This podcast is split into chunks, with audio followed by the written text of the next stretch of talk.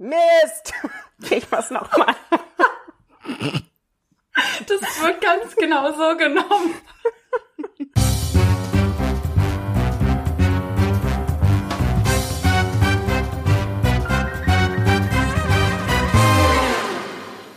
Das ist es, wenn man sich keine Zeit nimmt. Ja. Hallo und herzlich willkommen beim Wein und Weiber Podcast. Mein Name ist Nima und ich sitze hier zusammen mit meinen beiden Kolleginnen Lisa und Mona. Und jede Woche sprechen wir hier bei einem guten Glas Wein über die Liebe, das Leben und unsere Arbeit beim Online-Magazin wmn.de. Hallöchen, ihr beiden. Hallöchen, Nima. Und ich muss gerade mir so das lange verkneifen, weil du hast gerade extra nochmal gefragt und dich versichert, was heute das Thema ist. Und jetzt hast du es gerade trotzdem nicht genannt. Ah, ja, stimmt. Ja, liebe Leute, das Thema heute ist Selbstverteidigung.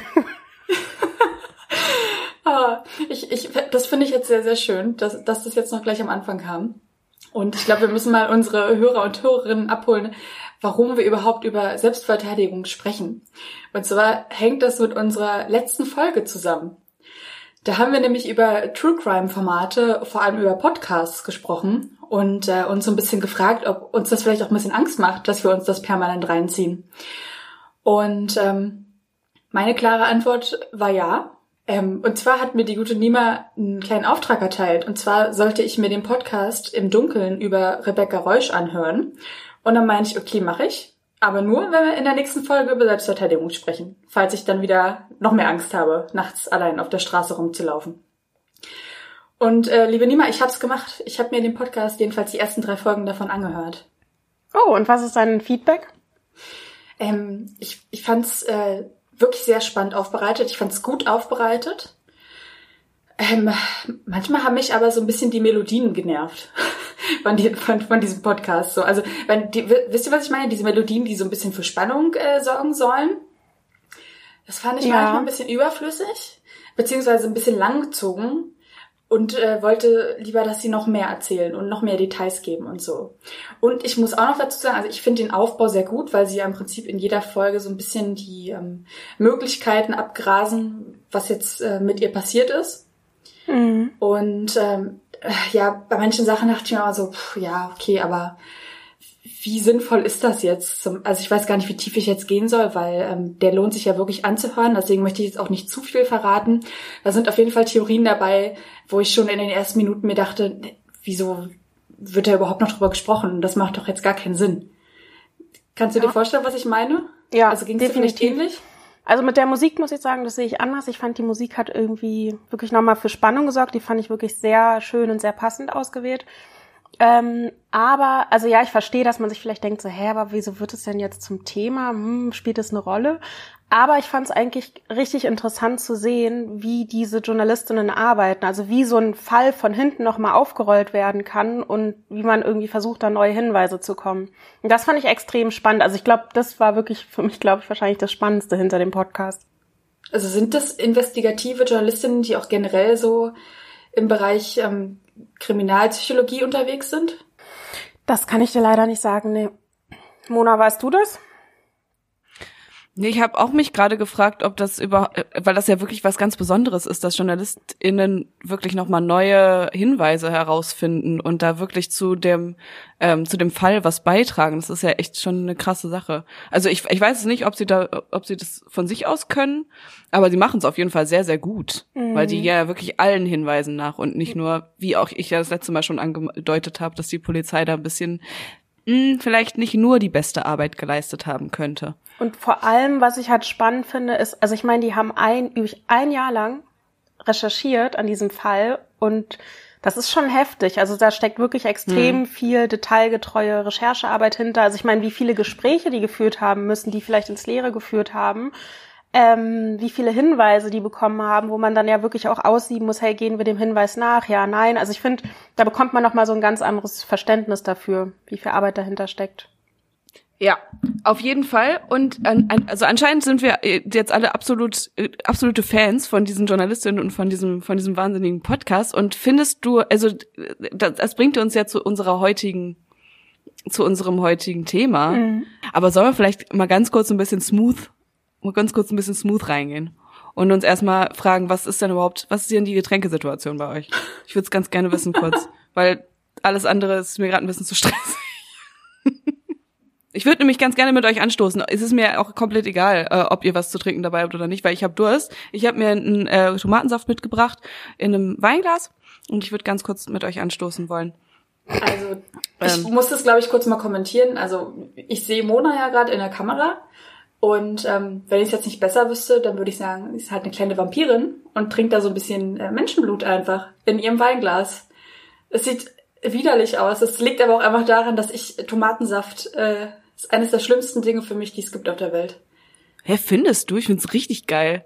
Ich auch. Ich finde, es ist die ideale Alternative zu Bier. Wenn du gerade halt was, was Herzhaftes trinken möchtest, aber halt jetzt nicht unbedingt die Lampe anzünden möchtest, dann ist das Tomatensaft. Super. Nee, geht nicht. Prost. Krieg ich nicht runter. ja, Prost. Ähm, ich, ich trinke hier mein kleines Zitronenwässerchen. Mhm. Welches mit Kohlensäure versetzt ist. Was du in einer Drogerie äh, deines Vertrauens gekauft hast, nicht wahr? Ja, vielleicht. Ja. Das war vielleicht wieder verbunden mit einem meiner kleinen Spaziergänge im Lockdown. Ja, du klingst sehr begeistert. Nima, was hast du ein Einmalsalz dabei? Nee, ich habe gerade einen Kaffee getrunken. Hatte. Oh, du bist hyper. Okay, ich merk's. Du bist hyper. Ein bisschen. Weiß ich Bescheid. Okay, dann gehen wir ganz kurz rüber in den klitzekleinen Weinfakt und dann können wir gerne äh, weiter über tote Leute und wie könnte man sie ähm, davor bewahren zu sterben sprechen. Seid, äh, spitz, spitzt ihr die Ohren über den Weinfakt. Ja. Ja, ja, ja. ja. Cool. Ich, ich habe schon wieder ein bisschen Angst. Also seit dieser Weihnachtsfolge ist alles möglich. Ähm, deswegen, äh, ja, aber leg los. Äh, ja, ich muss auch gar, es ist auch gar kein richtiger Fakt, muss ich auch wieder ehrlich gesagt, ehrlicherweise dazu sagen. Ich wollte heute ein bisschen äh, was anderes mit euch machen, weil wir ja die ganze Zeit jetzt die letzten Wochen so darüber geredet haben, dass es uns so schlecht geht im Lockdown und nö, wir sind alle einsam und nö, nö, nö. Aber lasst uns doch mal gemeinsam an Zeiten erinnern, wo das noch nicht so war. Und ich habe mich erinnert an eine Zeit, als ich mal einen Freund in Mainz besucht habe. Mainz ist ja eine der äh, Kulturstätten für den deutschen Weinanbau. Und da gibt's ja ganz viele Weinberge. Alles voll, alles voll mit, mit Wein. Wunderschön. Das ist es. Im Sommer ist es grün, du kannst durch die Berge, äh, durch die Weinberge laufen und fahren und äh, dich da äh, lecker verköstigen lassen von verschiedenen Winzern. Und unter anderem gibt's da ja dann genau dieses Ding, die Funselfahrten. Habt ihr schon mal von einer Funselfahrt gehört? Nee. Nein. Ach, echt nicht? Nein. Das, war, das ist schon ja geil. Hier die beiden Berlinerinnen, äh, was? Nein? was ist los? Ja, das war eigentlich voll die rhetorische Frage. Ja, okay. Also eine Funsefahrt ist auf jeden Fall, du ähm, mit deinen 20 besten Freunden setzt dich rauf auf einen mm, Laster. Äh, nicht ein Laster, wie, äh, wie heißt das? Ein Traktor mit Anhänger. Was denn? Ich muss nee, also, das Bild im Kopf. Im Laster wäre scheiße. Wer hat, denn, wer hat denn 20 beste Freunde? Aber okay. Ich krieg den Laster nicht voll, aber erzähl weiter. Die Mainzer, die haben das, weißt du? Die, das ist alles so äh, Dorf, Dorf und Dorf, die kennen sich da alle miteinander und dann werden ein paar Dörfer zusammengeschlossen, dann hast du 20 Leute zusammen und dann machst du eine Funsefahrt auf dem Traktor, hinten ist ein, ähm, ne, ein Anhänger dran, können sich alle Leute hinsetzen und dann kriegst du viel Wein. Also richtig viel Wein. Also für jeden ungefähr so eine halbe Kiste Wein wird dir dahingestellt. Dazu bekommst du ähm, eine Fleischwurst, so ein Fleischwurstring.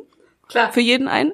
Hm, natürlich. Und dazu bekommst du auch noch so viel Baguette, wie du essen kannst. Also du besäufst dich, während du auf diesem Traktor bist und durch die wunderschönen Mainzer Weinberge fährst. Kannst dabei gucken und ein paar Träubchen da essen, ein paar Träubchen da essen, bist danach sowas von Strunzen besoffen, weil du hast ja dann ähm, wahrscheinlich eine halbe Weinkiste getrunken. Und das ist tatsächlich eins der Go-to-Wochenendbeschäftigungen, die die Mainzer und generell die Rheinland-Pfälzer, die da in, in diesen Weingebieten wohnen, tun. Und ich finde, es ist fantastisch. Ich finde, das klingt so typisch deutsch, zu faul zum Laufen. Man will aber besoffen sein, also und man Geil. will was sehen und deswegen setzt man sich hinten rein und säuft. Ich habe mich gerade nicht getraut, das zu sagen. Und ich wollte auch einfach noch sagen, das ist ja so unkultiviert. Einfach nur so eine Fleischwurst und so ein Baguette. Also das, was hat der das? Das ist doch keine Kultur, bitte, oder? Das ist doch auch nicht lecker. Monas Blick ist gerade einfach nur so Lisa. Hüte dich im Wie Ton. keine Kultur. ja, alle meine Rheinland, alle alle rheinland-pfälzischen ZuhörerInnen, die jetzt gerade hier am Start sind, die werden dich aber, da werden böse Nachrichten in deine DMs reinsliden, mhm. denn das ist die Kultur des ähm, rheinland-pfälzischen Landes.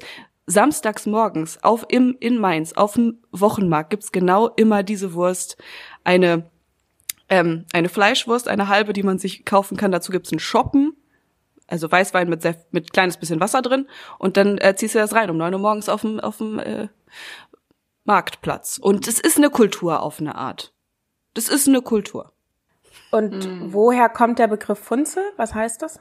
Ich äh, habe äh, ehrlich gesagt keine Ahnung. Ich habe nämlich genau mich das gerade auch gefragt, habe es aber nicht mehr rausgefunden, weil ich dachte eigentlich, dass es eine Fuselfahrt ist. Jetzt habe ich es aber gerade gegoogelt und habe gemerkt, oh, es ist doch eine Funzelfahrt. Ich dachte Fusel wegen Alkohol, klar, aber Funzel, nee. Hm, es wäre wär eine Sache, die ich äh, ganz gerne auch wissen würde. Wenn es jemand weiß, der uns gerade zuhört aus Rheinland-Pfalz, schreibt uns doch gerne eine Message.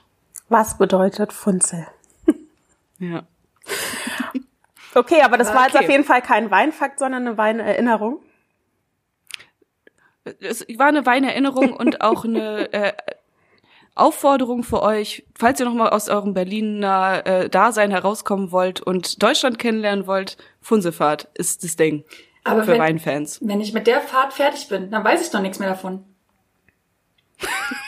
Darum geht's. Ist absolut richtig. Also, also ich finde so, ich finde so, ich finde so schade. Erstens esse ich dann Fleisch voll umsonst. Also einfach nur, um meinen Magen irgendwie zu füllen mit dieser riesen Fleischwurst. Das ist ja wirklich absurd, dass du da so, eine, also ist das wirklich so? Kriegt man da wirklich so ein Ding in die Hand gedrückt?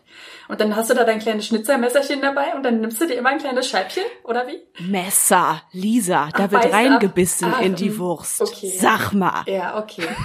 Wo bist du denn gerade? Hm. Und ist ja. das wichtig, was man da für, für Wein trinkt? Ist das, ist das eine Weinregion, meintest du gerade? Die man, mhm. äh, also das ist schon guter Wein wenigstens, den man da bekommt. Auf jeden Fall, das ist immer Winzerwein, ist, also das ist vor allem eine Weißweinregion irgendwie, es wird sehr, sehr viel Weißwein getrunken, keine Ahnung welcher jetzt genau, aber es ist auf jeden Fall guter, äh, auch wirklich schmackhafter, trockener Weißwein. Geht runter. Na gut, also bevor ich jetzt ja. hier wirklich irgendwelche äh, üblen Nachreden bekomme und ganz, ganz fiese DMs, ähm, werde ich mal so sagen, falls Corona irgendwann mal wieder vorbei sein sollte und mich jemand eines Besseren belehren möchte, dann nehme ich eine Einladung für so eine Funzelfahrt gerne mal an. Mm. Ich lasse mich eines Besseren belehren, aber wenn es dann doch blöd ist, dann werde ich bei meiner Meinung bleiben. Du wirst dich eh nicht dran erinnern, deswegen vollkommen ja. in Ordnung. Ja. Okay, aber okay, wir haben gerade was, was Neues gelernt, Mona. So, das wollte ich hören. Ja, fantastisch. Ich, ich wollte vielleicht ähm, aber auch trotzdem wirklich noch eine Sache sagen zur letzten Folge und zum Übergang zur, zur heutigen Folge, weil wir, ich habe mir das ja nochmal angehört, weil ich habe das ja geschnitten und ähm, habe dabei so gedacht, krass, wir sprechen so schlecht über die Menschheit gerade, weil wir uns ja so sehr in unseren True Crime äh, und, und Psychocrime Sachen ver verlaufen haben und haben so schlecht darüber gesprochen, dass es viele böse Menschen gibt, Menschen, die böse geboren werden. Es gibt Kinder, die schon irgendwie, keine Ahnung, Tiere quälen und sowas. Wir haben ganz viel über schlechte Menschen gesprochen und ähm, witzigerweise bin ich gerade dabei gewesen, ich habe es jetzt zu Ende, äh, ein richtig abgefreaktes Hörbuch zu hören äh, von Rutger Bregmann. Äh, und zwar im Grunde gut heißt das. Habt ihr davon schon mal gehört? Okay, das ist auf jeden Fall, ähm, wurde mir gerade äh, vor einer Woche vorgeschlagen in meiner Hörbuchstreaming-Dienst meines Vertrauens. Und der Typ, das ist ein Historiker, und der Typ ähm, erklärt uns in seinem Buch, warum die Menschheit im Grunde gut ist. Ey, und der bringt Beweise dafür. Und der sagt uns eigentlich so, ey, entspannt euch mal ein bisschen. Die Menschheit ist gar nicht so schlecht, wie wir uns das die ganze Zeit vorstellen. Und ähm, wir müssen, also ich, ich würde euch auf jeden Fall dieses Buch auch ans Herz legen, weil wenn man die ganze Zeit sich True Crime anhört und die ganze Zeit sich Krimis reinzieht und ne, ne, ne, und alle wollen sich gegenseitig erdolchen, dann vergisst man vielleicht manchmal, dass wir eigentlich eine sehr eine gute Menschheit sind und dass wir uns eigentlich gar nicht so viel Böses wollen. Ist aber wirklich sehr interessant, was du hier gerade erzählst, weil ich habe mich heute vorbereitet auf diese Podcast-Folge und habe mich mit einer ähm, Selbstverteidigungstechnik auseinandergesetzt, die sehr, sehr, sehr bekannt ist und die aus Israel kommt, und zwar mit Krav Maga. Und habe mir da in Vorbereitung darauf noch mal eine Doku angeguckt. Und ähm, das ist absolut krank gewesen, muss ich wirklich sagen, weil ähm, wenn man diese Doku gesehen hat, dann fängt man an, an der Menschheit zu zweifeln. weil diese israelische Kampf, ähm, also diese israelische Selbstverteidigungstechnik ist halt das härteste, was es gibt auf der Welt. Da bereitest du dich halt nicht darauf vor, dass da irgendwie ein Taschendieb kommen könnte und dein Portemonnaie haben möchte, sondern da geht es darum, dich zu verteidigen, wenn dich einfach wirklich jemand töten möchte. Wenn dich jemand mit dem Messer töten möchte, wenn dich jemand mit der Maschinenpistole töten möchte. Also diese Methode ist auch eigentlich fürs Militär ausgerichtet, vor allem fürs israelische Militär und wird hier auch zum Beispiel bei der deutschen Bundes bei der deutschen Bundeswehr ähm, gelehrt und äh, also ist einfach wirklich für den für den Kampfeinsatz auch ausgelegt. In Amerika ist es so ein Riesending, daraus auch noch ein, so ein Fitnessding zu machen. Und äh, mhm, hier genau, ich denke genau. denk gerade an äh, How I Met Your Mother, ne? Denken wir gerade nee. Ach doch, ja genau, die Szene mit äh, mit der Freundin von Ted äh, und er macht mit Richtig. ihr an ihrem Geburtstag Schluss und äh, sie konnte Krav Maga, ja genau, und er dann da. Genau, und er er denkt, das ist Yoga und es ist am Ende wird er todes zusammengeschlagen. Genau, mhm. und, und hier in Deutschland ist es aber auch so, dass es viel Krav Maga äh, für Privatpersonen einfach gibt, die dadurch ein Sicherheitsgefühl einfach haben möchten und ähm, halt einen Kurs privat machen möchten dazu. Und ähm, ja, ich fand es einfach nur so krass, weil ich dann, wie gesagt, diese Doku gesehen habe und ähm, da wurde halt gesagt, ähm, ja, dein Angreifer, der möchte dich töten. Der wird dir im Zweifel, der wird nicht lange warten und der wird dir in den Kopf schießen. Also, oh, what? Was, was, was gucke ich hier gerade? Weil in dieser, ähm, dieser Form, dieser Selbstverteidigung geht's halt in erster Linie darum, erstmal die Situation zu deeskalieren. Also das ist ja immer schon mal eine gute Sache. Aber sobald das halt nicht mehr funktioniert mit dieser Deeskalation, geht diese Verteidigung von Kraft Maga direkt auf Aggression. Das heißt, äh, du greifst an. Du greifst am besten noch schneller an, als dein Angreifer dich überhaupt angreifen kann. Okay, ähm, kurze Zwischenfrage, ja. weil du sprichst ja unter anderem jetzt nicht nur von Messerattacken oder von ähm, Daumenattacken, sondern auch von Pistolen, ja. ähm, Schießgewehren. Und wie, also das ist ja, das ist ja eine ganz andere Hausnummer, ne? Ja. Wie willst du dich denn mit einer äh, Selbstverteidigung gegen ein Schießgewehr wehren? Aber es ist sehr interessant, weil darum, also darum ging es auch in dieser Doku. Es sind halt immer die gleichen Griffe und die gleichen Techniken. Ob du dich jetzt gegen jemanden wehrst, der einfach kommt und ähm, dir halt vielleicht doch nur das Portemonnaie klauen möchte, oder ob hm. jetzt jemand mit der äh, hochgehaltenen Pistole auf dich zukommen würde. Es sind immer die gleichen intuitiven Handgriffe, die da gelehrt werden. Weil man immer davon ausgeht, der möchte dich eigentlich töten. Nee, aber also es geht ja einfach um Nahkampf, also es ist auch eine Nahkampftechnik. Und das sind dann meistens so, ähm, also sind immer Griffe, mit denen du dich aus dem Griff lösen kannst, wenn dein Angreifer irgendwie versucht, dich zu fixieren zum Beispiel und gleichzeitig aber, wie du aus der Situation auch ähm, dem Angreifer möglichst viel Schaden zufügen kannst. Also es ist wirklich ganz, ganz ah, harter yeah. Tobak. Also ich habe das so mhm. gesehen und ich hatte das schon gar nicht mehr so in Erinnerung. Ich habe mich ja schon mal für einen Artikel auf WMN mit dem Thema Kampfsport auseinandergesetzt. Und also nochmal an der Stelle gesagt, Krav Maga ist kein Sport, weil es gibt keine Wettkämpfe. Es ist halt wirklich eine, eine reine Form der Selbstverteidigung. Auch wenn die äh, Leute in den USA das ein bisschen anders sehen und das in Fitnessstudios auch angeboten wird. Genau. Okay. Ähm, okay, hattet ihr, also äh, wann habt ihr das erste Mal mit Selbstverteidigung wirklich was zu tun gehabt? Weil ich erinnere mich an ähm, auf jeden Fall die Grundschule, da kam irgendwann ein Polizist zu uns und hat uns erklärt, wie man sich dann wehren sollte in der im Ernstfall, wenn uns zum Beispiel jemand an den Händen festhält, irgendwie, man kennt das ja, diesen Griff, so wenn jemand de deine Hände festhält und du sollst dann einfach äh, die Hände nach oben und nach außen bringen, damit er deine Hände nicht mehr weiter festhalten kann und du theoretisch einfach rennen kannst. Und dann erinnere ich mich, dass ähm, in der weiterführenden Schule sowas ähnliches gemacht wurde, aber dann mit Fingern. Und ähm, also man soll seine beiden Finger nehmen und die einfach ins Auge des Angreifers rammen, weil das irgendwie die empfindlichste Stelle ist und da ganz schnell dann der Augapfel auch mal rausfallen kann und dann hat er erstmal andere Sachen zu tun, und zwar seine Augen wiederzufinden und dich nicht mehr anzugreifen. Hattet ihr das auch? Also in der Schule auf jeden Fall nicht. Ähm, da wurde das, glaube ich, weniger thematisiert. Aber ich, ähm, also mein Papa hat es mir, um ehrlich zu sein, ähm, sehr früh beigebracht. Ähm, ja, wie ich mich verteidigen kann, ähm, wo ich, wohin ich schlagen kann. Und ich hatte zu Hause auch ein bisschen Übung, weil ich einen Bruder habe, einen älteren, mit dem ich dann auch ein paar Kämpfe zu Hause mal ausgetragen habe. als Übung oder als äh, Bruder-Schwester-Clinch? Als Bruder-Schwester-Clinch. okay, da hast du einiges gelernt. Elisa, wie sieht's bei dir aus? Also bist du ich, irgendwann ich, mit dem Thema in Verbindung gekommen? Ja, ich überlege gerade, ob das bei mir auch schon so in so jungen Jahren war als Kind. Also ich kann mich da eher so an die, äh, an die Gespräche mit meinen Eltern erinnern, die mir natürlich gesagt haben, geh nicht mit Fremden mit. Und äh, wenn, wenn du irgendwie merkst, dass dir jemand hinterherläuft oder was von dir möchte, dann sprich bitte eher noch selbst Fremde an und sag, dass du da gerade äh, Hilfe brauchst oder so eine Sachen. Aber dass da jemand zu mir in die Schule kommt und sagt, ich soll Menschen die Augäpfel raushauen, das ist, äh, ist schon großartig. Weil das fände ich halt auch so krass, also diese Doku, die ich da gesehen habe, das ist halt einfach krass gewalttätig, ne? Also mhm.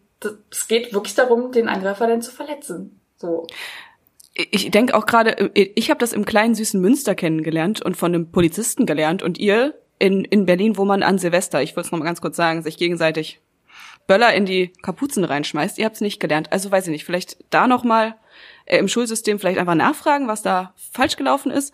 Aber Lisa, erzähl doch mal, was sind die die Go-to-Dinger, die wir jetzt unbedingt uns merken müssen, wenn wir mal richtig jemanden verletzen wollen?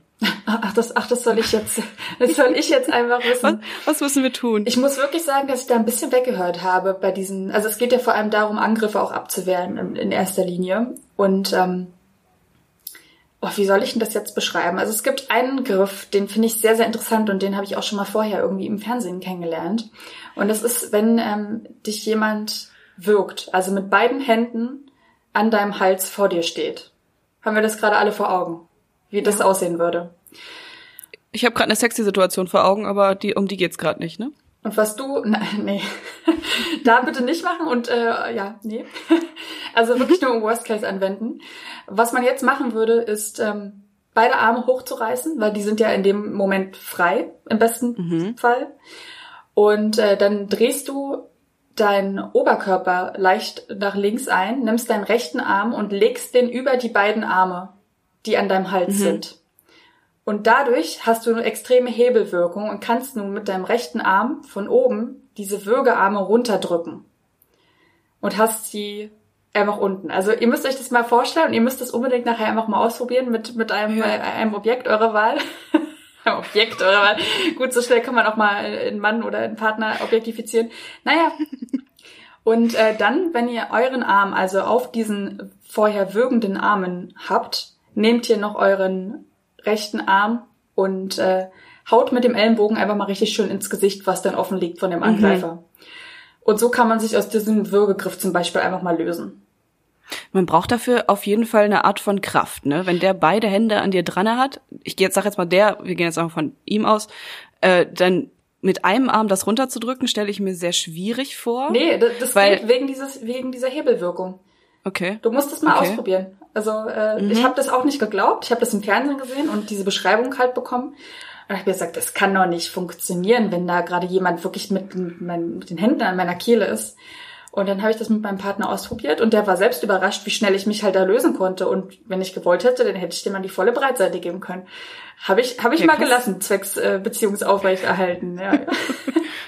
Schlaue Idee. Okay, das ist die erste Hausaufgabe auf jeden Fall. Nima, wir müssen da, wir müssen mal kurz ein bisschen kämpfen. Das ist okay für dich. Ja, ich habe die, äh, die Übung auf jeden Fall schon öfters gehabt, auch weil ich mal in Selbstverteidigungskursen drin war. Aber stimmt schon und das finde ich auf jeden Fall auch richtig gut, weil es ja, wenn wir jetzt zum Beispiel von uns Frauen ausgehen, ist es ja so, dass wir zum Beispiel Männern körperlich extrem unterlegen sind, ähm, körperlich gesehen. Also weil wir ja zum Beispiel kleiner sind, äh, wir haben nicht so viele Muskeln, wir sind nicht so kräftig. Ähm, und deswegen finde ich diese Methoden halt eben ganz gut, dass du wirklich sagen kannst, ey, wir haben hier eine Hebelwirkung und damit haben wir eine Möglichkeit, uns wirklich zu wehren. Und ich glaube, darum geht es auch eher, so dass man sagt, man wehrt sich und man will halt jetzt nicht in erster Linie jemandem wehtun. Mhm. Ja, das fand ich so erschreckend eben, weil, weil dieses Kraft Maga ansonsten so unglaublich aggressiv rüberkam für mich.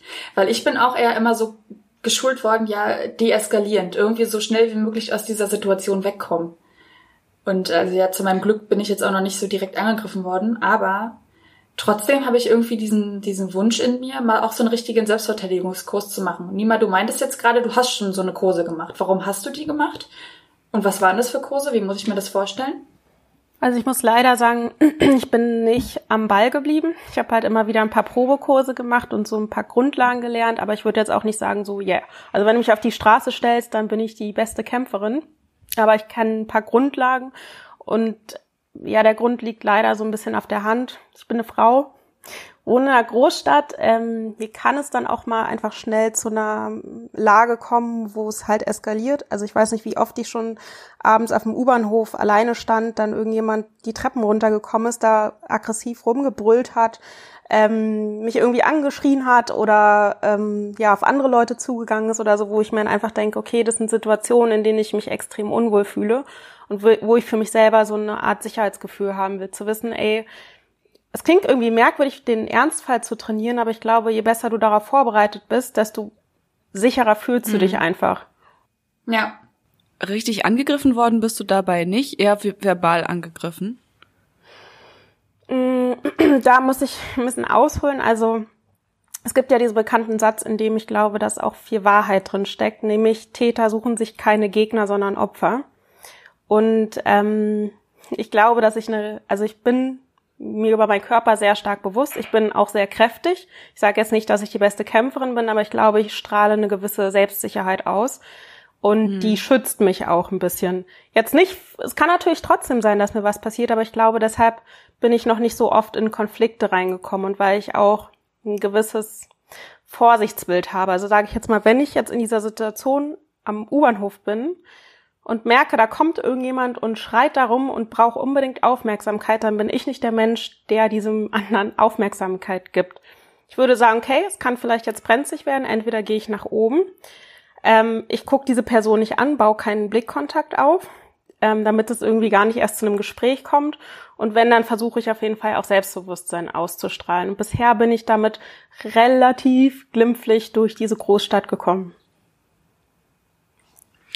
Okay. Meint ihr, dass es auch vielleicht ein bisschen was damit zu tun hat, eben, dass du eine Frau bist? Also ich weiß, dass das vielleicht also nicht nur das der einzige Grund sein kann, aber ich habe irgendwie voll das Gefühl, dass ich als Frau so wenig mit sowas konfrontiert werde, gerade wenn halt Besoffene irgendwie in eine U-Bahn reinlaufen und ich da rumstehe, dann suchen die sich jetzt nicht unbedingt eine kleine zierliche Frau, um mit der kämpfen zu wollen, sondern halt eher ja, einen anderen besoffenen Typen. Also das ist mein Empfinden. Deswegen fühle ich mich auch immer meistens eher sicherer, weil ich mir denke, ja, die wollen doch eh nichts von mir. Was wollen, was soll ich machen? Na, aber da sparst du ja gerade komplett sexuelle Übergriffe aus. Ja, ganz, ja, voll. Also wenn wir jetzt von der U-Bahn-Situation sprechen da, und da ein besoffener, pöbelnder Typ reinkommt, dann gehe ich jetzt nicht davon aus, dass es ein sexueller Übergriff ist. Also man muss dazu sagen, die Statistiken zeigen was anderes, nämlich dass 80 Prozent der Opfer von Gewalt Frauen sind und lediglich 20 Prozent Männer. Das ist natürlich auch, ist natürlich auch häusliche Gewalt eingeschlossen. Ähm, aber man darf auch nicht aussparen, dass auch Männer zum Opfer werden können. Gerade halt eben schneller, wie du meintest, in Schlägereien geraten können, wo ich jetzt vielleicht mhm. sagen, okay, es passiert bei Frauen vielleicht jetzt nicht ganz so häufig, aber ich glaube, für beide Geschlechter ist es halt wichtig, da irgendwie Strategien zu haben, um da wieder rauszukommen. Das mit den äh, Schlägereien unter Frauen finde ich sehr lustig, weil ich habe auch so die Beobachtung gemacht, dass ähm, Frauen halt wirklich mehr so deeskalierend auftreten, was du gerade meintest. Ich halte dann auch keinen Blickkontakt. Ich versuche dann einfach dieser Situation zu entfliehen. Ich steige dann vielleicht auch im Zweifel eine Station früher oder später aus. Ähm, was gibt's noch für Techniken? Also diverse Dinge. Mhm. Und ähm, ich habe aber auch mal eine Freundin gehabt, mit der habe ich jetzt nicht mehr so viel zu tun. Die war so auf Krawall aus und die wollte das mhm. nicht deeskalieren, die wollte das eskalieren. Und mhm. das kam dann zum Beispiel einmal in der Nacht dazu, dass wir irgendwie am, am Alex unterwegs waren, ähm, zum Feiern gehen wollten. Und dann war da halt eine Gruppe von anderen Frauen, die schon extrem angetrunken waren und die so richtig pöbelig drauf waren und ähm, ja, die uns dann halt einfach angemacht haben und ich dann halt so Kopf runter, schnell weg. Und meine Freundin fing dann an, mit denen rumzupöbeln. Und ich stand dann da mal so, es ist halt jetzt einfach nicht hier ernst, was passiert hier gerade? Und ähm, ja, also ich bin dann sehr froh, ich hatte meine Freundin wirklich am Arm genommen und ich habe die da schon äh, gewaltsam weggezogen von dieser anderen Gruppe und meine so, wir gehen jetzt. Wir gehen jetzt einfach, weil das geht halt nicht. Und ähm, ja, finde ich sehr interessant. Also das, also auch Frauen können leicht in Schlägereien geraten. Und ich glaube, äh, Frauen nehmen sich da manchmal nichts Ja, so eine gewisse Grundaggression ist dann irgendwie in manchen Frauen und in manchen Männern drin und die kommen dann halt eher in so eine Schlägereien rein, würde ich, ja, stimmt wahrscheinlich. Ich hatte auch, ich hatte eine lustige, oder eine lustige, eine äh, sehr einprägsame Situation mit einem Freund mal, als ich äh, mit dem Fahrrad durch Berlin gefahren bin, natürlich auf der falschen Straßenseite passiert ähm, und da ist ein Typ auf uns zugekommen und aus Versehen sind wir ein bisschen zu nah an ihn rangekommen, also ein bisschen näher an ihm rangefahren, als es vielleicht hätte sein müssen. Und der war so oft Krawall gebürstet und hatte so Bock auf, oh, ich will jetzt hier ein bisschen pöbeln, ein bisschen schubsen, was auch immer. Und er hat ähm, meinen Kumpel einfach von, vom Fahrrad halt so, wollte ihn so runterziehen und wollte so, Mann, du fährst hier auf der falschen Straße, du bist böse, dü, dü, dü. und hatte ein bisschen Bock, so seine Muskeln spielen zu lassen. Und mein Kumpel hat so geil reagiert. Das war so perfekt. Er meinte, er hat das Ganze genau so, wie du sagst, so krass deeskaliert. Er meinte so, hey, überleg doch mal, es ist so ein schöner Tag. Die Sonne scheint. Es, es ist doch überhaupt gar kein Problem. Man muss sich doch jetzt überhaupt nicht aufregen freu dich doch über den Tag, genieß es einfach, dass du hier durch die Gegend laufen kannst. Und der Typ so, der war so vor den Kopf gestoßen, der wusste gar nicht mehr, was er sagen sollte. Also einfach okay, durch Freundlichkeit deeskalieren. Okay, ja, lass noch einen zusammen rauchen, hast ja voll recht. Ja, ganz entspannt. Chill eine Runde. Also okay, wir haben Deeskalation, Freundlichkeit, ähm, selbstbewusstes Auftreten auf jeden Fall auf unserer Liste. Aber wenn es dann trotzdem zum Ernstfall kommt, dann Okay, Nima hat die absoluten stopp, Megatipps. Nee, mein aber stopp, also bevor es zum Ernstfall kommt, da würde ich nämlich noch einen Tipp reinschieben und zwar hör auf dein Bauchgefühl. Also es gibt so viele Situationen, wo du denkst, scheiße, ich habe gerade ein ganz komisches Gefühl, eigentlich will ich diese Straße nicht entlang gehen und ganz oft sagt man mhm. sich, ah, du bist ein Schisser, komm, Zähne zusammenbeißen und dann geh einfach da durch.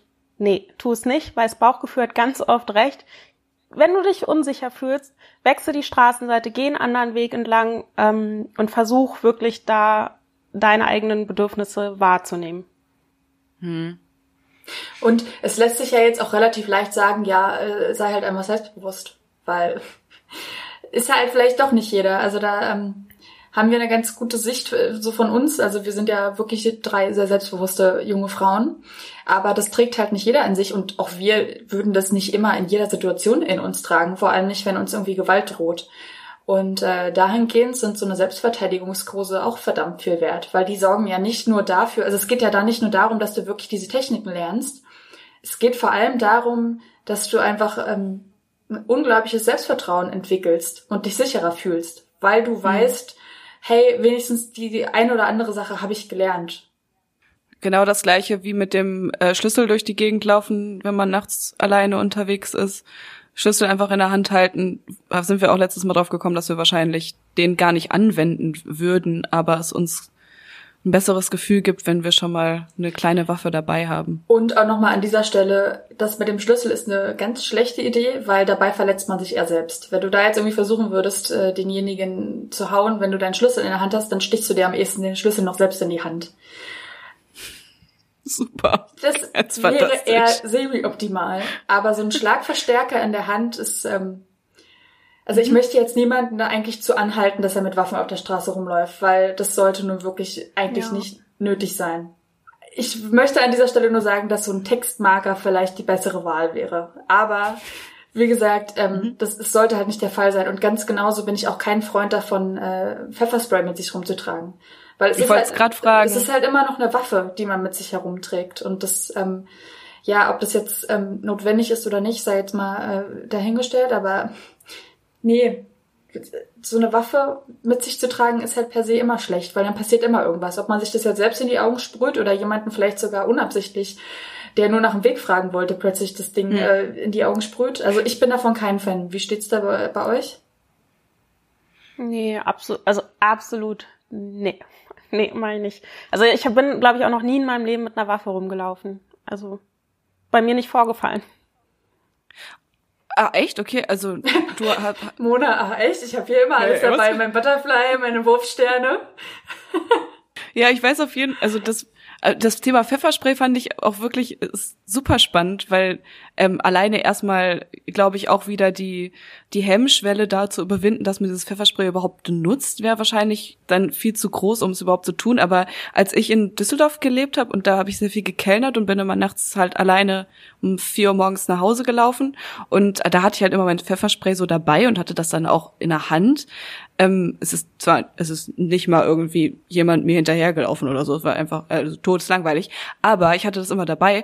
Ähm, glaube aber, dass man gerade bei so einer Pfefferspray-Situation, wenn wirklich irgendwas passiert, du kannst, also du, benutzt es nicht, es wird nicht passieren, weil ähm, ja, also weil es alles zu schnell geht, meinst du, und man auch nicht so klar denken kann und überrascht wird weil man, genau, man kann nicht so klar denken, man denkt sich dann erst eher wahrscheinlich, ah, der will bestimmt nur nach dem Weg fragen, ah, okay, bist bestimmt ein ganz netter Typ, Frau, alles, alles in Ordnung. Und dann hat er oder sie schon die Oberhand und dann wird auch wahrscheinlich da nicht mehr viel passieren. Also davor hätte ich am ehesten Angst. Ich hätte jetzt keinen keinen Schiss, dass ich, wenn ich mit einer Waffe durch die Gegend laufe, auf einmal ein Trilli schiebe und alle Leute erstechen möchte.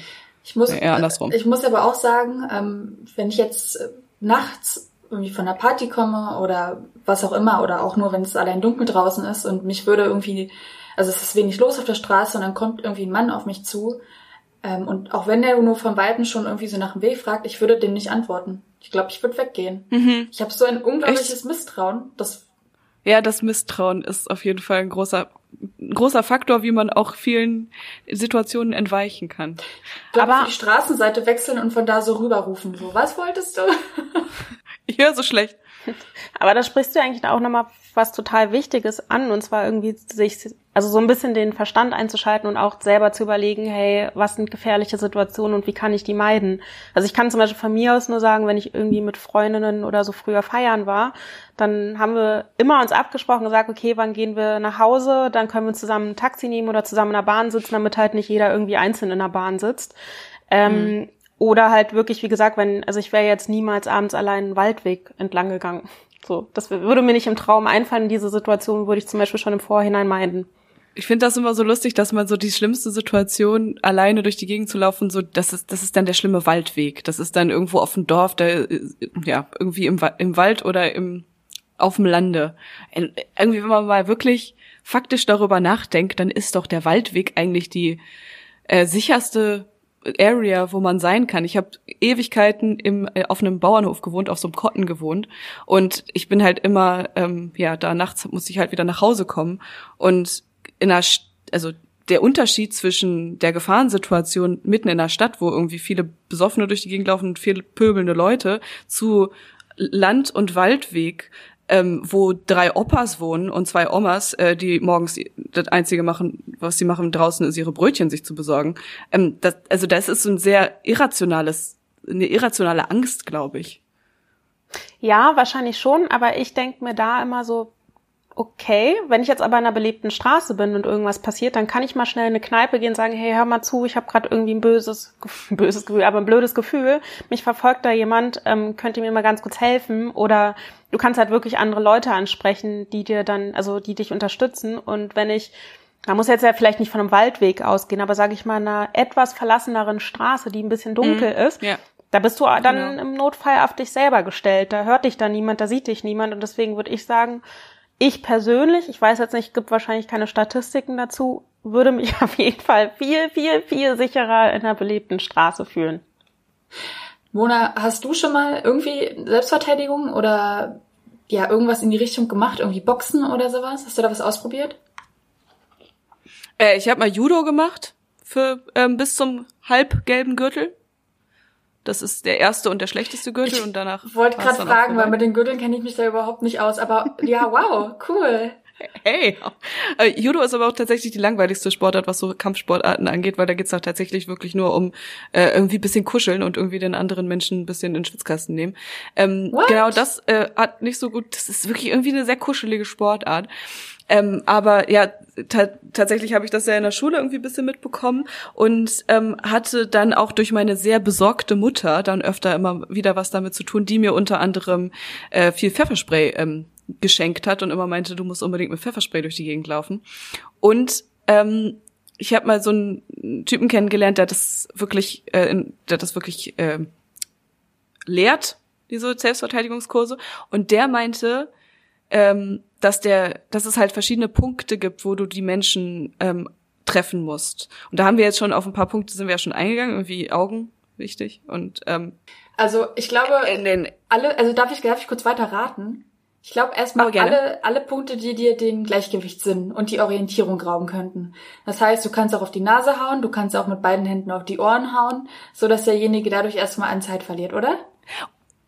Ohren, ganz genau, fand ich auch richtig verrückt, dass man so mit beiden Händen einfach ja. so ins, äh, an die Ohren ranklatschen muss. Ähm, ja, da hat ja auch, genau da sitzt das Orientierungs, äh, der Orientierungssinn, ne? Und danach bist du erstmal so ein bisschen dizzy. Ähm, fand ich auch richtig verrückt, aber dafür musst du auf jeden Fall auch erstmal sehr nah dran sein am, am Manne. Und groß am, sein. Äh, am, am Menschen. Und auch noch Oh, das ist auch noch ein Faktor. Ja. Auf jeden Fall. Genau. Äh, du hast gesagt, ins Gesicht äh, reinschlagen, finde ich auch, ist eine schöne Idee. Äh, er hat auch zum Beispiel, also Gesicht reinschlagen könnte man dann ja noch ein bisschen ähm, vertiefen. Und er sagte, man muss auf jeden Fall den Handballen nehmen und mit dem Handballen äh, in die Nase halt so reinschlagen, wenn du richtig, wenn du es richtig vorhast. Dann äh, wird nämlich dieses Nasenbein wird abgelöst und das Nasenbein drückst du dann ins Gehirn Nee, Mona. Ey, und dann ist der Mensch tot. Ich, ich weiß nicht, nee, okay. Das sollten wir vielleicht rausschneiden. Wir können ja hier in unserem Podcast keine Anleitung, wir können ja keine Anleitung fürs Töten geben. Das sind ganz normale Selbstverteidigungskniffe, ähm, die stehen in verschiedensten Büchern. Okay, dann lass mich noch eine Sache nennen und das ist ein bisschen entspannter. Ähm, mit dem mit der flachen Hand ähm, auf die Gurgel einfach draufhauen. Auf den Kehlkopf, ja. Ja. Genau, genau, genau. Und was, war jetzt, mit den, was war jetzt mit den Genitalien? Ist das jetzt auch ein guter äh, Tritt? Ist das jetzt den Tritt wert oder eher doof? ich, eigentlich ist das ja so das allererste, woran man denkt, ne? Also da kommst du ja auch irgendwie besser dran. Das Ding ist aber, was auch der Typ meinte, bei den Genitalien ist immer das Problem, du musst ja treten und du musst ja deinen eigenen Stand dadurch hebst du ja auf. Wenn du ein Bein hochhebst und dann ihm in die Genitalien trittst, dann kann er ja dein Bein festhalten und dann wird's richtig unangenehm, weil dann hat er dich. Ähm, also so, da musst du sehr sehr schnell sein, glaube ich, um das dann schon die Eier äh, zu treffen. Ja, ich glaube, wir können an dieser Stelle auch nochmal ganz kurz festhalten, dass wir es halt einfach auch nicht wirklich richtig wissen. Und dass es einfach jeder wirklich äh, vielleicht mal selbst in so einem Kurs äh, probieren sollte. Nehmer, warum bist du denn bei deinen Kursen nicht dran geblieben? Und hast du irgendwas gelernt, was du als unglaublich wichtig erachtest? Ähm, warum ich nicht dran geblieben bin, weil ich nicht so der Fan davon bin, ähm, jeden, jede Woche immer so einen festen Termin zu haben. Zum Beispiel jeden Mittwoch um 18 Uhr. Also das ist wirklich der Grund. Jeden, jeden Mittwoch um 18 Uhr gibt es diesen Kurs, weil ich dann immer dachte so, ach nee, ich will, will mich da nicht so ranbinden.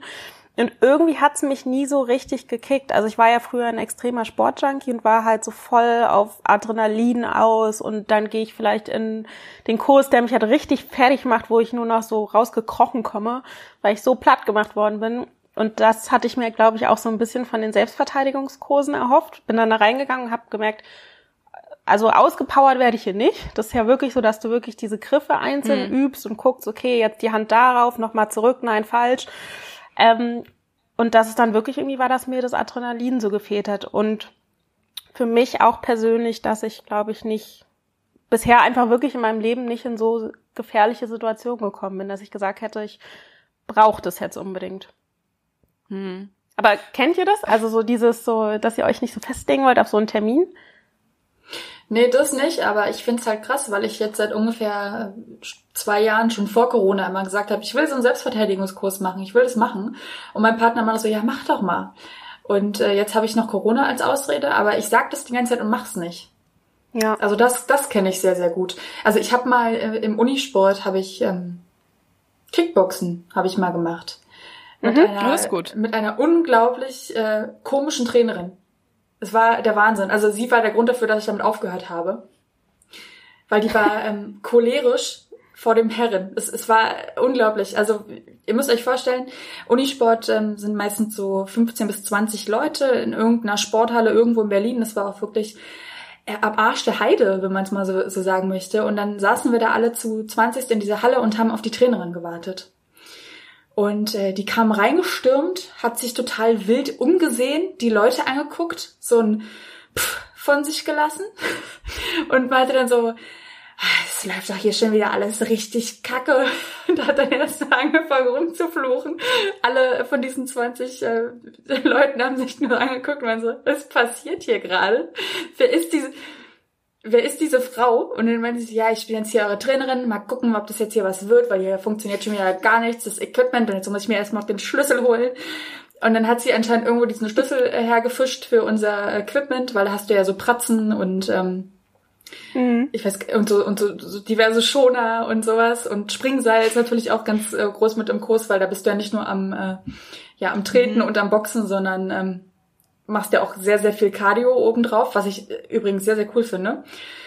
Aber die war, äh, also die hatte, ich muss jetzt mal wirklich gelinde sagen, die hatte einfach, glaube ich, selbst ein Gewaltproblem, was sie versucht hat mit dieser Sportart zu äh, kompensieren, weil ich war, weiß dann noch, wie ich diese erste Stunde hatte und sie meinte so, ich brauche jetzt hier mal jemanden, äh, der mit dem ich die Übung zeigen kann. Hat sie mich hat sie mich rangezogen und ich sollte diese Pratzen halten und die hat ohne Rücksicht auf Verluste da auf mich eingedrescht, dass ich richtig zurückgewichen bin, dass ich schon fast am Ende mit dem Rücken an der Wand stand. Also, okay. Interessant. Meinst du, das war ein Test? Meinst du, die wollte, dass du dann mal richtig die Selbstverteidigung rausholst und zurück drescht? Nee, das machst du in dem Fall nicht, wenn du die Pratzen hältst. Dann bist du ja nur das, der passive Part, der einfach nur, ja, also der Gegenspieler. Ach so, stimmt, du hältst nur fest. Ja, ja, genau. Ah, okay. Und, das wäre geil, wenn Lisa einfach so zurückdrescht würde. Stellt euch mal vor, so die Pratze weg und auf ins Gesicht. Lass mir in Ruhe. Was fällt dir ein? Nee, also ansonsten muss ich aber sagen, es hat viel Spaß gemacht, wenn man dann auch selbst äh, so richtig raufhauen sollte. Und die hat einen auch dazu animiert, dass man auch mal wirklich richtig zutritt. Und erst dann, muss ich ja zugeben, macht dieses Sport halt auch Spaß. Hm. Aber für meine erste Einheit war es schon, gelinde gesagt, sehr verrückt. Und äh, ja, die gute Trainerin war dann nach einer Zeit auch nicht mehr da. Die hat dann das Handtuch geworfen. Die war im Gefängnis. Die war irgendwo in Moabit. Und danach, muss ich sagen, habe ich äh, mich eher fürs, fürs Cardio-Boxen im Fitnessstudio entschieden. Also, Aber ich also, muss sagen, ja, also wenn du jetzt davon erzählst, bekomme ich richtig krass Bock da drauf. Also du erzählst es irgendwie so, ja, also so, so, dass man halt weiß, okay, da ist halt so ein krasser Cardio-Anteil mit dabei und dass du dich so wirklich auspowerst. Darauf hätte ich wirklich Bock. Ja, das stimmt. Also es ist schon eine wirklich geile Sportart, wenn man auch den ganzen Körper ansprechen möchte. Du machst ja mittendrin, machst ja auch so Sit-Ups einfach, wo du dann, wenn ja. du oben ankommst, zwei Box, äh, Boxschläge. Wow, ich habe ich hab das, die Sprache, den Jargon des Boxens habe ich auf jeden Fall verinnerlicht in meinen Unisport und Punches. Genau. Mhm. Also es gibt verschiedenste Übungen, die man da macht und auch also wirklich, dass da in jeder Einheit dieses Springseilspringen noch mit dabei ist und so. Also gebe ich dir voll recht, es macht echt viel Spaß. Aber was noch geiler wäre, wäre wirklich, wenn dann noch so, so ein Crashkurs irgendwie wirklich halt mit den Hebelwirkungen im Nachhinein kommen würde, weißt du? Dass man, dass man so eine wirkliche Mischung hat zwischen man powert sich aus und man lernt aber halt auch noch die Griffe zusammen. Aber irgendwie habe ich da noch nicht so die perfekte Mischung gefunden. Ja, ich wollte gerade sagen, dass du selber machen sollst und dir selber deinen Cardio-Dingsbums zusammenstellen solltest. Das Ding ist nur leider, dass man ja Boxen nicht alleine machen kann. Fällt mir gerade auf. Funktioniert irgendwie nicht so gut. Sei denn, du hast einen richtig geilen Boxsack daheim. Aber da muss man auch, cool auch wirklich schon die Grundlagen kennen, weil ansonsten hast du in 3, 2, 1 deinen äh, Fuß durch und deine Handknochen durch. Mhm. Weil, also ich habe ja auch mal in einem Fitnessstudio trainiert und ähm, da hing auch so ein Boxsack dran. Und man kann sich einfach so krass verletzen, wenn man keine mhm. Ahnung vom Boxen hat. Die erste Einheit, die ich bei diesem ähm, Kickbox-Training da hatte, war auch, womit treten wir nicht mit dem Fuß, sondern mit dem Schienbein. Ja, es mhm. tut verdammt mhm. weh, aber so ein Schienbeinknochen bricht halt nicht so schnell wie diese ganzen vielen Knochen, die wir einzeln im Fuß drinne haben. Ja. Deswegen ah. tritt man nicht mit dem Fuß, sondern man tritt mit dem Schienbein. Und das ist natürlich nicht geil, aber man härtet natürlich auch ab dabei. Okay, verstehe. Ich denke gerade dran, weil du hast ja auch gerade ähm, Seilspringen erwähnt und ich bin jetzt seit ein paar Tagen im Seilspring-Game angekommen. Ich habe mir so ein richtig schickes ähm, türkises Seil, äh, Springseil gekauft und so bin jetzt Stoff mal hüpf, am so Hüpfen. Plaste? Also so so ein, so ein hartes, so ein, so ein Speed-Springseil? Speed? Speed, da ist, ist richtig Speed dahinter. Da ist auch eine, ein kleines Gewicht unten dran, damit es nochmal extra schnell und extra hart ist. Und extra ist auch geil. Wenn du dich damit selbst triffst? Lisa, ich sage dir, es tut so schweineweh, vor allem, weil ich es nicht kann und jetzt erst in der, in der letzten Zeit drauf gekommen bin, hm, ich könnte mir ein Tutorial dazu vielleicht mal angucken und mal schauen, wie man denn wirklich springt.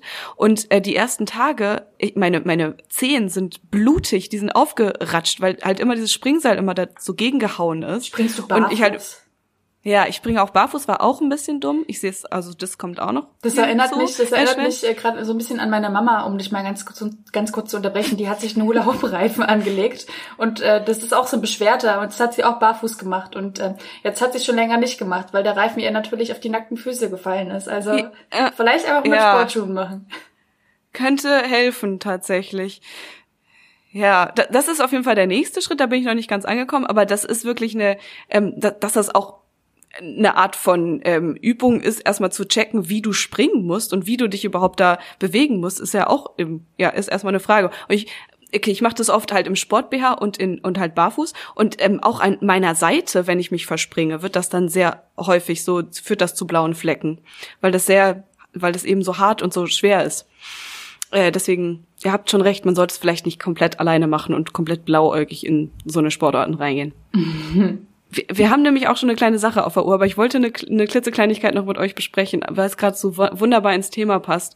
Mhm, unter anderem habe ich ja letztens mit Lisa mal kurz geschnackt über das ähm, Laufen und dein neuer, deine neue Laufverhalten. Äh, und ich habe dir ein paar Tipps gegeben, wie es besser sein könnte, dass du ein bisschen mehr Bock, Bock bekommst aufs Laufen. Erinnerst du dich noch? Ja, ich habe äh, keinen einzigen davon umgesetzt und war cool. heute laufen und habe gemerkt, so wow, ich habe schon allein den ersten Tipp äh, nicht beherzigt und ähm, ja.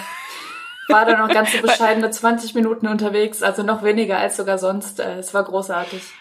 Ja gut, dann bringen meine Tipps ja richtig was. Ja, also, dann, dann lohnen die sich ja richtig. Ja, soll ich sie noch mal kurz rekapitulieren? Ja, Tipps? gerne. Okay. Also, Mona hat mir unter anderem geraten, mich nicht so dick anzuziehen, dass ich halt einfach angehalten bin, mich permanent äh, zu bewegen und am besten auch schnell zu bewegen, damit mir immer schön kuschelig warm bleibt. Also generell ist es ja beim Laufen so, dass man ähm, rausgehen sollte und leicht frösteln sollte und dann ist es das perfekte Laufoutfit. Und ich bin jetzt gerade im Winter einfach eingepackt wie ein kleines Michelin-Männchen. Und äh, ich fühle mich dann auch immer ganz wohl, aber nach 20 Minuten ähm, läuft es mir halt auch einfach überall runter. Und ähm, Klar. Da vielleicht einfach eine Lage doch weglassen. Und ähm, dann habe ich Mona gefragt, dass ich so ein bisschen ein Problem habe, meinen inneren Schweinehund zu überwinden und dass ich ganz gerne mal eine längere Strecke laufen würde. Und dann meintest du zu mir, ja, dann fahr doch einmal mal zehn Kilometer irgendwo in die eine Richtung und lauf sie dann einmal auch wieder zurück. Ich bin so stolz auf diesen Tipp, ich finde es richtig gut. Ich, ich, es macht total Sinn. Ich finde ihn auch per se richtig gut, weil ich auch glaube, dass es was bringen würde. Und trotzdem muss man ja vorher echt gucken, dass man eine Laufstrecke findet, die geil ist, mhm. weil will, man will ja nicht an einer großen Straße laufen. Man möchte nicht irgendwo laufen, wo permanent irgendwelche ähm, Ampeln sind. Man möchte auch nicht permanent vielleicht auf Asphalt laufen. Ist ja auch nicht so geil für die Gelenke. Also, da spreche ich jetzt von meinen alten müden Knochen. Ähm, ja, genau. Also bedeutet Planung.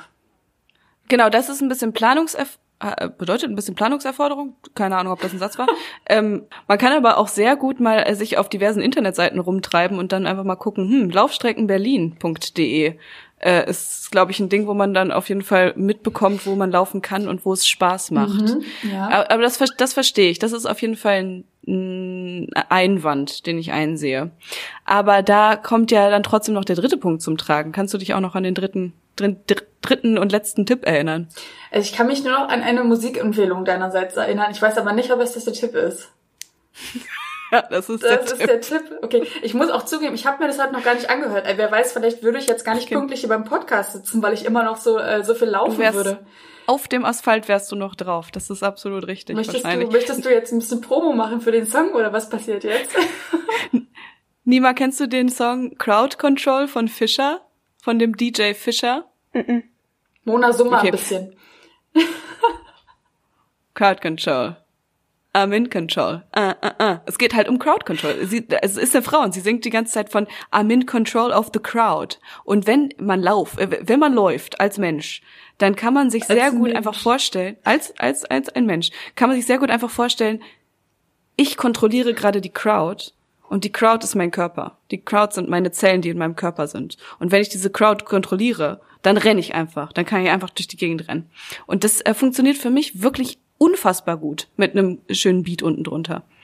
Also da ähm, auf jeden Fall Empfehlung für alle Leute, die Bock haben auf mal durch die Gegend rennen. Ich möchte jetzt ein bisschen ein Bienchen bekommen dafür, dass ich diese ganzen drei Punkte ja. einfach noch wusste. Habe ich. Uh. Und dabei war es auch noch eine, eine sehr späte Stunde, in der wir diese, diese Tipps miteinander ja, besprochen haben, ist, mit, mit einem kleinen ja, Wein auf der Uhr. Digital müssen wir dazu sagen. Es war digital. Richtig, es war sehr es war viel trotzdem Wein digital. und ähm, es war mal wieder einer dieser Abende, wo man am nächsten Morgen aufgewacht ist und es war so, was habe ich schon wieder alles erzählt? Aber äh, trotzdem ja noch die ähm, andere Frage, weil Nima hat ja zum Beispiel in unserer letzten Folge noch mal ganz kurz davon äh, gesprochen, dass sie jetzt damit auch angefangen hat, jeden Tag Sport zu machen und unter anderem auch damit angefangen hat, sich jeden Tag was zu kochen. Ähm, das war auch deine, dein, dein Vorsatz fürs neue Jahr. Und ich sehe auf unserer, auf meinem Kalender, dass diese Folge die letzte Folge ist, die wir im Januar haben. Und der Januar müsste ja theoretisch unser Monat sein, wo wir schon ein bisschen was für unsere Vorsätze gemacht haben. Nima, wie läuft's da? Bombastisch. Nein, ist kein Scherz, muss ich wirklich sagen. Ähm, vor allen Dingen äh, triffst du mich jetzt auch noch hoch motiviert an. Ähm, also Sport ziehe ich richtig gut durch. Also da bin ich richtig stolz auf mich, ähm, weil ich jetzt einfach immer einmal eine Mittagspause mache oder dann irgendwie abends mich erzwinge, irgendwie nochmal 20, 30 Minuten auf den Tacho zu machen. Ähm, mhm. Und Ernährung hatte ich ja schon das letzte Mal gesagt, dass ich auf jeden Fall schaffe, öfters zu kochen, dass aber dennoch ja das ein oder andere Takeaway-Essen dabei ist oder ein paar Süßigkeiten oder so. Ähm, aber seit heute, und deswegen sage ich auch, es läuft bombastisch, ist Tag eins meiner Food Challenge. ähm, Deine ja, wo ich halt meiner Food Challenge, wo ich halt echt sage, so ich koche jetzt einfach komplett selber für mich durch verzichte halt eben auf so Konservierungsstoffe und irgendwie Aromen und Zucker und so. Ähm, und ja, werde mich jetzt einfach die nächsten Tage ein bisschen gesünder ernähren. Also, Sie hat sich gerade richtig genervt die Nase gekratzt beim Thema Food Challenge. wie, wie viel Pizza findet gerade bei dir statt, Lisa? Ich habe das Wort äh, Konservierungs ohne Konservierungsstoffe gehört und war so, ja, ohne Konservierungsstoffe, ohne mich, ne? Nee, Quatsch. Nee, nee, nee. Ich glaube, das kriegt man schon ganz gut hin, aber ähm, also bei mir hört's halt echt auf bei so äh, Zuckersachen. Wenn Leute mir erzählen, dass sie jetzt keine, wie heißt das, äh, keinen raffinierten Zucker und äh, ja, generell ja, keinen Zucker mehr zu sich nehmen.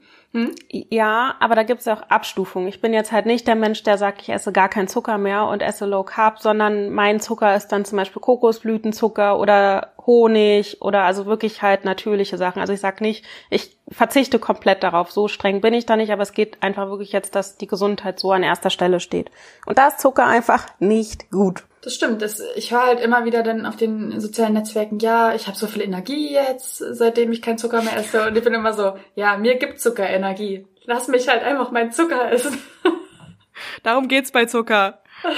Gib mir einen Espresso mit drei Löffel Zucker drin und ich rock dir das. Ein Espresso, vier ja. Stück Zucker, alles klar. Ja. Ja, wie sieht's denn bei euch aus mit den ähm, Challenges? Habe hab ich, hab ich mich gechallenged? War, ich, hab, war da was? Ja, wir hatten alle Vorsätze. Du wolltest ein bisschen dankbarer sein und ein bisschen auf dich zu, zurückbewegen, da, zurückbesinnen. Da, da komme ich. Das, das, das habe ich doch nicht gesagt, oder? Jetzt mal ohne Witz, Leute. Doch. Okay, du bist gerade gar nicht da. Du machst, du, du ballerst jetzt gerade einfach so eine Masterarbeit und da muss man sich auch nicht dankbar sein nee. zwischendurch. Da kann man auch mal Pizza essen, da kann man auch mal zwischendurch ein bisschen Zucker essen. Das ist vollkommen in Ordnung. Ja, Lisa ist dankbar für Zucker. Ich bin dankbar dafür, dass der Zucker mich durch die Masterarbeit bringt, Leute. Es ist halt einfach auch kein Spaß mehr. Ich bin heute auch diese 15 Minuten, 20 Minuten äh, gerannt. Gerade waren es auch 20, jetzt sind es noch 15. Langsam kommen wir der Wahrheit näher. Und dann dachte ich mir so, wow, es ist ähm, nicht unwahrscheinlich, dass ich einfach, ähm, dass, es, dass ich nicht sehr gesund aus dieser ganzen Phase herauskommen werde. Aber mit einem Zettel und da ist ein, steht ein Master drauf. ein Zettel. Und Es ist, halt, es ist halt wirklich so traurig, dass man hier einfach so ein richtig hässliches Zeugnis in Deutschland bekommt, wo dann so ganz klein draufsteht, was man da vielleicht gemacht hat und was man da für Noten hat. Und äh, in Amerika ist es ja anscheinend so, also sehe ich jedenfalls immer in Serien und Filmen, dass ja so ein Ding ist, dass du dir deinen, deinen Abschluss von der Universität so richtig rahmst und in jedes deiner Büros einfach hängst. Das äh, wollte ich nur ankündigen, wird dann bei mir auch der Fall sein. Ich werde dann ähm, mein Zeugnis haben und einfach auf der Arbeit aufhängen. Auf der Arbeit wirst du es aufhängen? Ja, ja, klar. Im Großraumbüro, wo wir keine festen mhm. Sitzplätze haben. Genau da wird das so passieren. Ja, das ist doch super. Dann haben wir auf jeden Fall die Versicherung, dass jedenfalls einer von uns äh, Redakteurinnen richtig was geleistet hat im Leben schon. Ja, nein. Dann hängt aber bitte super. jeder irgendein Diplom von sich auf. So zum Beispiel Nehmer für den Teilnehmerkurs für einmal Selbstverteidigung. Ich wollte es gerade sagen, meine Teilnehmerurkunde vom, vom Sportfest von damals, die hole ich nochmal mit. Von den Bundesjugendspielen. Von den Bundesjugendspielen, ganz genau. Ja, okay. Lisa, wir sind stolz auf dich. Nee. Ja. Nee. Einfach, einfach nee. Aber ich glaube, ich muss noch mal in unsere alten Podcast-Folgen reinhören. Ich glaube das nicht, dass ich gesagt habe, dass ich dankbarer sein möchte. Doch. Du, Oh mein Gott, Leute. Ich schwöre. Ich habe so Auf, aufs Live. So richtig Wind gerade in meinem Kopf. Hm, okay. Mona, wie sieht's bei dir aus? Ja, also ich bin der. Oh, ach, so stimmt. Ach, das wollte ich euch noch erzählen. Ähm, ganz kurz. Ich bin der frustrierteste Mensch auf der Welt gerade, weil ich habe mein. Ich hab ähm, vor kurzem noch mal das Internet gesurft nach ähm, dem Thema Marathon in Berlin laufen und es ist mir dabei aufgefallen, dass ähm, die Marathon-Tickets für den Marathon in Berlin genau zwölf Sekunden, nachdem sie online gestellt wurden, ausverkauft waren und ich kein Ticket bekommen habe. Aber ganz kurz mal, diese Tickets sind doch nicht zum freien Verkauf. Also ja, du kannst dich dafür anmelden, mhm. aber dann wird's doch gelost, oder? Sprichst genau. du also davon, dass die Anmeldeliste bereits voll war nach zwölf Sekunden? Richtig. Okay, jetzt wird ein Schuh draus. Ich, ich weiß nicht, ob es wirklich zwölf Sekunden waren, aber es war auf jeden Fall scheiß schnell und ich bin zu langsam gewesen. Und deswegen bin ich jetzt gerade am überlegen, ob ich entweder in Münster oder in irgend, im, irgendwo anders in Deutschland laufe. Aber das ist irgendwie nicht das Gleiche. Ich wollte in Berlin laufen und mein, an meiner Wohnung vorbei und weil, wisst ihr, was ich meine? Das war irgendwie cooler. Aber ja, deswegen bin ich ein bisschen frustriert gerade. Äh, Thema Couch ist auch noch nicht angegangen. Ich hatte mir auch vorgenommen, eine Couch äh, zu besorgen. Aber es ist ja auch noch Januar. Das ist ja bis zum Ende des Jahres auf jeden Fall mh, hm, noch ein Thema, vielleicht. Also ist doch gar nichts passiert an der Stelle. Bis dahin sitzt du einfach gemütlich auf dem Boden. Ja, total geil. Auf jeden Fall. Lass dir Zeit. Mal, ich hätte mal noch eine Frage, Mona. Und zwar, hm. wenn du jetzt so einen, so einen Berliner Marathon damit laufen würdest, ja, und du würdest da ins Ziel kommen und äh, bei dir habe ich keinen Zweifel daran, dass du in dieses Ziel kommst, auch wenn du da auf dem Zahnfleisch ankommst. Dann gibt's doch so ein kleines Jäckchen, manchmal, was man da bekommt, wo dann hinten so draufsteht, der, keine Ahnung, wie viel 40. Marathon in Berlin. Würdest ja. du dieses Jäckchen dann immer zu deinem Lauftraining tragen? Oh, das ist eine richtig gute Frage. Ich habe nämlich das neulich Frage. sehr, sehr lustig mhm. gemacht, als ich hier auf einem meiner äh, Wine and Walks war, die äh, die gute Nima uns nahegelegt hat für den Lockdown. Mhm. Und dann ist da halt ein Pärchen mittleren Alters aus dem aus der Haustür und die hatten dann beide ihre äh, Jacken an bei dem Partnerlook und sind dann mhm. nebeneinander hergejoggt. Und ich war so, oh nee, Angeber hier. Aber ich weiß nicht, also vielleicht, also man kann da, glaube ich, schon krass stolz drauf sein. Deswegen die ja, Frage, das ist, trägst du sie? Trägst du die Jacke? Das ist nämlich das Ding, weil wenn du wirklich am Ende da angekommen bist und dich so ultra darauf feierst, dann ist es schon wieder irgendwie fast schon wieder geil, das zu tragen. Weil ich würde mir auch ein ähm, T-Shirt von Mammutmarsch anziehen, äh, den ich gemacht habe. Und ich habe tatsächlich und dafür schäme ich mich manchmal auch ein T-Shirt vom ähm, von meinem von meiner Everest Basecamp Tour äh, vor ein paar Jahren habe ich und trage ich und ich schäme mich, wenn ich die trage, aber ich weiß ganz genau, ich bin gerade so stolz auf mich, ist mir scheißegal, was ihr über mich denkt. Also ja, ich werde diese Jacke tragen. Lisa, mach dich ruhig über mich lustig. Nee, kein Problem. nee, nee, nee. Weil ich habe ja, wie gesagt, ich bin dann nochmal in mich gegangen. Ich glaube, es war einfach purer Neid, der da aus mir gesprochen hat, weil ich mit so. meinen 20 Minuten Lauferfahrung halt einfach niemals an so eine Jacke kommen werde. Sind wir mal ehrlich. Mann, ey, sagt es doch nicht. Aber geil ist es eigentlich wirklich, wenn das so Leute anhaben, die so 60 plus sind. Und dann halt, du weißt so, Alter, der Typ, er hat nur Muskeln an seinem sehr alten Körper und der rennt einfach mal 45 Kilometer durch die Gegend. Das ist dann schon das richtig cool. Ja, ja, ich bin, wenn ich auf, der, wenn ich auf der Tatanbahn gerade laufe und dann werde ich auch so von einem älteren Herrn überrundet, dann bin ich auch mal so, hm. ist okay. Mhm. Also zu meiner Zeit hatte ich ja immer die Ehrenurkunde, aber ist okay. zu, mein, zu meinen güldenen Zeiten. Ja. Ach Gott. Okay, äh, dann haben wir dieses Thema erstmal abgeschlossen. Ich würde damit nochmal auf euch zukommen, wenn es dann Ende Februar ist. Vielleicht machen wir es einfach im Monatstakt. Und dann kann, können wir mal gucken, ob niemand einen komplett neuen Lebensstil bis dahin äh, sich erarbeitet hat. Scheint ja in gut, auf einem guten Weg zu sein. Auf jeden Fall safe. Ja, und, und wir müssen safe. an dieser Stelle noch einmal ganz kurz ähm, die Folge auffangen und sagen, es war wie immer wirr. Wir hatten wie immer uns ein Thema vorgenommen. Es, es, es war auch Thema. Aber es wurde auch wirr am Ende mit unserer ja, Selbstverteidigung. So, so, das ist so sind wir. Einfach. Das ist äh, das Wein und Weiber. und äh, doch würden wir jedem wirklich nahelegen, das zu machen, alleine um den Selbstwert zu steigern. Und ja. äh, darauf, darauf trinken wir jetzt alle noch mal ein kleines Schlückchen von unserem Tomatensaft, vom Wasser mit Einhornsalz und auch von unserem kleinen Lockdown-Zitronenwässerchen. Und Mona stößt noch mal an. Ui. Ja. Ui, hat gut funktioniert. Ich würde gerne zum Ende noch mal was sagen, und zwar für diejenigen, die wirklich Opfer von Gewalt werden. Da gibt es auch ein Hilfetelefon für Opfer, nämlich die Telefonnummer für Gewalt gegen Frauen. Darauf wollte ich einfach noch mal hinweisen, dass ihr euch da auch auf jeden Fall Hilfe und Beratung ähm, suchen könnt. Ähm, und dann würde ich mal sagen, äh, starten wir jetzt gemütlich in diesen schönen Abend. Und ähm, liebe Hörer und Hörerinnen da draußen, wir würden uns extrem freuen, wenn ihr uns auf Spotify, dieser Apple Podcast folgt, Podimo. Ihr könnt auch hier natürlich super gerne auf unsere Homepage gehen, www.wmn.de. Und natürlich haben wir auch einen coolen Instagram-Kanal. Ähm, ja, und am allermeisten würden wir, es hört nicht auf, aber am allermeisten würden wir uns natürlich darüber freuen, wenn ihr uns eine Rezension da lässt. Am besten natürlich auch fünf Sterne. Ich bin jetzt durch und starte entspannt in diesen Abend. Bis dann.